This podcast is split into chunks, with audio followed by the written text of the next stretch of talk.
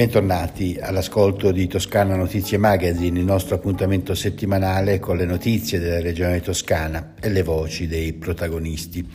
Telefonata del capo dello Stato Sergio Mattarella al presidente della regione Eugenio Giani per esprimere la propria vicinanza e la solidarietà a tutti i toscani per la eccezionale ondata di maltempo che ha causato vittime e danni. Lo stesso presidente Giani si è sentito anche con la presidente del Consiglio Meloni e il ministro Salvini ed è stato deliberato dal Consiglio dei Ministri lo stato di emergenza per 12 mesi per le province di Firenze, Pisa, Pistoia, Livorno e Prato. E come anticipato al Presidente della Regione Toscana Gianni, dalla Presidente del Consiglio Meloni, il Consiglio dei Ministri su proposta del Ministro della Protezione Civile Nello Musumeci ha dichiarato lo stato di emergenza in seguito agli eventi di eccezionale intensità che si sono verificati a partire dal 2 novembre 2023 che hanno determinato una grave situazione di pericolo per l'incolumità delle persone causando anche vittime, l'allagamento e l'isolamento di diverse località, nonché l'evacuazione di numerose famiglie dalle loro abitazioni, come scritto in un comunicato del Consiglio dei Ministri. Ma non è tutto. Considerata la necessità di dare immediata risposta alla popolazione colpita, è stato disposto un primo stanziamento di 5 milioni di euro per garantire le misure e gli interventi più urgenti volti al soccorso e alla all'assistenza alla popolazione e al ripristino della funzionalità dei servizi pubblici e delle infrastrutture di reti strategiche alle attività di gestione rifiuti e delle macerie. È sempre il eh, comunicato stampa del Consiglio dei Ministri. Nel frattempo le acque esondate stanno per fortuna progressivamente defluendo e si sta lavorando per riportare alla piena funzionalità le vie di comunicazione interrotte a causa del maltempo. Quella di giovedì notte è stata una precipitazione senza precedenti, infatti non è mai caduta così tanta acqua in così poco tempo, nemmeno nell'alluvione del 1966. A dirlo è il presidente della Regione Toscana Eugenio Giani nel corso di un breve incontro con la stampa al rientro da un sopralluogo lungo le sponde dell'Arno. Ascoltiamolo. thank you effetti terribili ci sono stati nel territorio. Questa è stata una, una precipitazione senza precedenti. In eh, quattro ore, se andiamo a vedere comune per comune, viviamo una media di 200 mm caduti. Eh, non è caduta tanta acqua in un arco di tempo così concentrato come 3 o 4 ore, eh, nemmeno nell'alluvione del 66. E naturalmente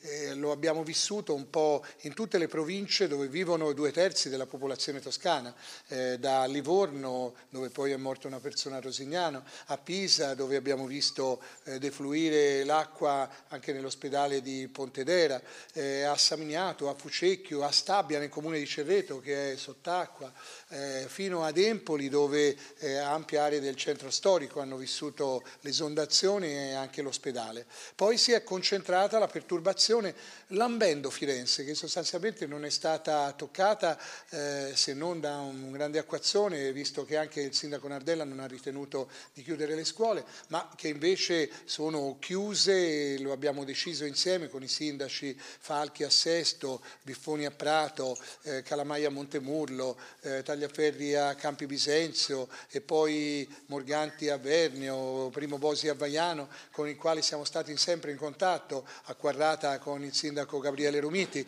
e lì le scuole sono state chiuse anche perché eh, ci sono le situazioni situazioni più difficili, quelle oggi di stazionamento dell'acqua. Già stanotte, ringrazio il direttore della protezione civile Curcio, eh, abbiamo avuto la possibilità di mezzi anfibi per poter andare a raggiungere la popolazione che alle 3 e 4 della notte piangeva nei loro casilari più,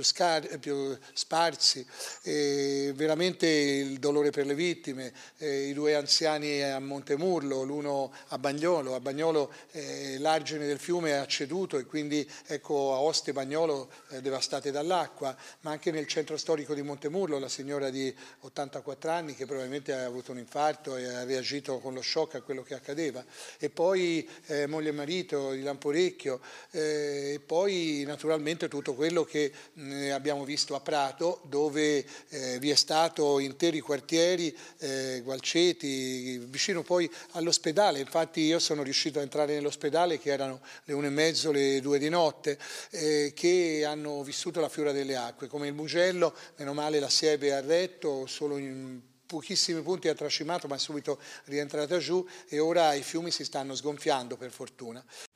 Cambiamo argomento, si intitola Umanità, la seconda edizione della Toscana delle Donne, la manifestazione organizzata dalla Regione Toscana che dal 19 al 27 novembre torna con una settimana ricca di ospiti, appuntamenti, spettacoli, riflessioni per costruire insieme una Toscana paritaria e puntare sui talenti femminili nell'anno europeo delle competenze. Tanti gli ospiti in cui si affronteranno tematiche che vanno dalle politiche ai diritti, dalle istituzioni al lavoro, dai programmi comunitari regionali e europei, per arrivare alla salute passando per il cinema, lo sport e la letteratura. Questa seconda edizione della Toscana delle Donne, ha detto il Presidente Gianni, è dedicata all'anno europeo delle competenze che si inserisce nel contesto della doppia transizione verde e digitale da una parte e dall'altra dalle nuove opportunità che si apriranno con essa per il mercato del lavoro e l'economia europea. La presentazione del programma presenta anche la vicepresidente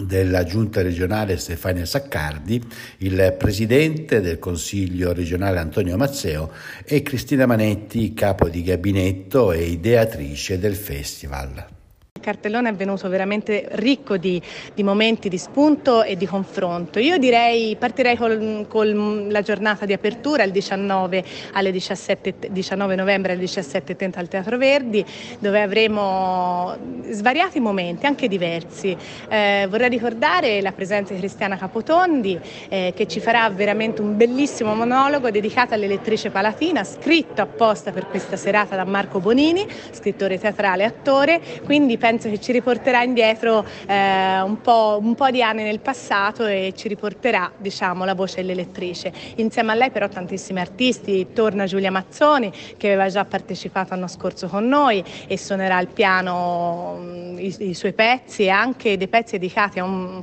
quella che è la colonna sonora di un film che è andato anche al Festival di Venezia, fino alla mostra di Massimo Sestini dedicata ai lavori delle donne, le donne e le competenze. Questa è l'anno europeo delle competenze e quindi abbiamo colto un po' questa occasione per raccontare la Toscana attraverso le donne, attraverso i mestieri delle donne e così. Poi ci saranno tantissimi altri eventi, ci tengo a ricordare quello dedicato allo sport, quest'anno sarà dedicato alla pallavolo che è tanto protagonista no? in quest'anno attraverso le atlete di Serie A eh, delle due squadre toscane, cioè la Bisonte e mh, mm, la Savino del Bene e tante ragazze che quel pomeriggio, che sarà il 20 novembre al Palavanni, verranno e avremo anche una partitella, diciamo, una competizione per questa occasione. E andiamo avanti fino a parlare di welfare aziendale a, con la Becher Hughes, ospiti proprio nel loro auditorium, eh, parleremo di sanità di genere. Il 25 avremo la nostra giornata qui dedicata alla violenza di genere dove lanceremo un messaggio forte.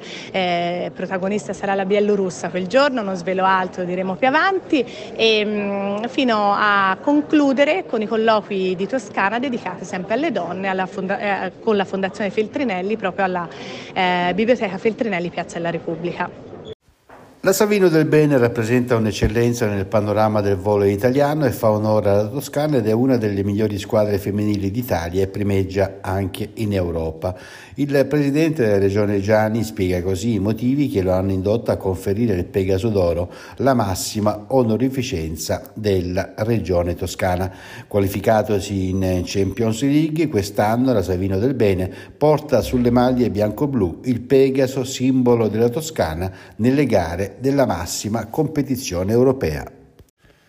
Abbiamo contribuito con circa 400.000 euro alla realizzazione dell'intervento del Comune di Firenze che si pone come qualificante per la promozione dello sport nel rapporto con la scuola, con l'importante spazio per disabili e l'attenzione alle nuove tecnologie costruttive come la bioedilizia e all'efficienza energetica. Così il Presidente Gianni in visita alla posa della prima pietra del cantiere di Via del Mezzetta a Firenze, nel quartiere di Campo di Marte, dove il Comune di Firenze Firenze realizza la nuova palestra da 200 posti per pallacanestro e pallavolo dotata di un'area verde di circa 4.500 metri quadrati.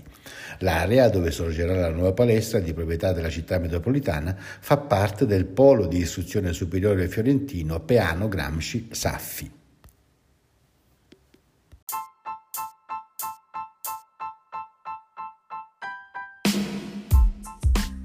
I dati ora relativi al coronavirus in Toscana negli ultimi sette giorni, 1469 nuovi casi, 8 i decessi. Ricoverati in ospedale 271 persone, 6 in meno rispetto alla settimana precedente, di cui 9, uno in più, si trovano in terapia intensiva. Si conclude il nostro Toscana Notizie Magazine, un buon ascolto dalla redazione di Toscana Notizie e un a risentirci da Osvaldo Sabato.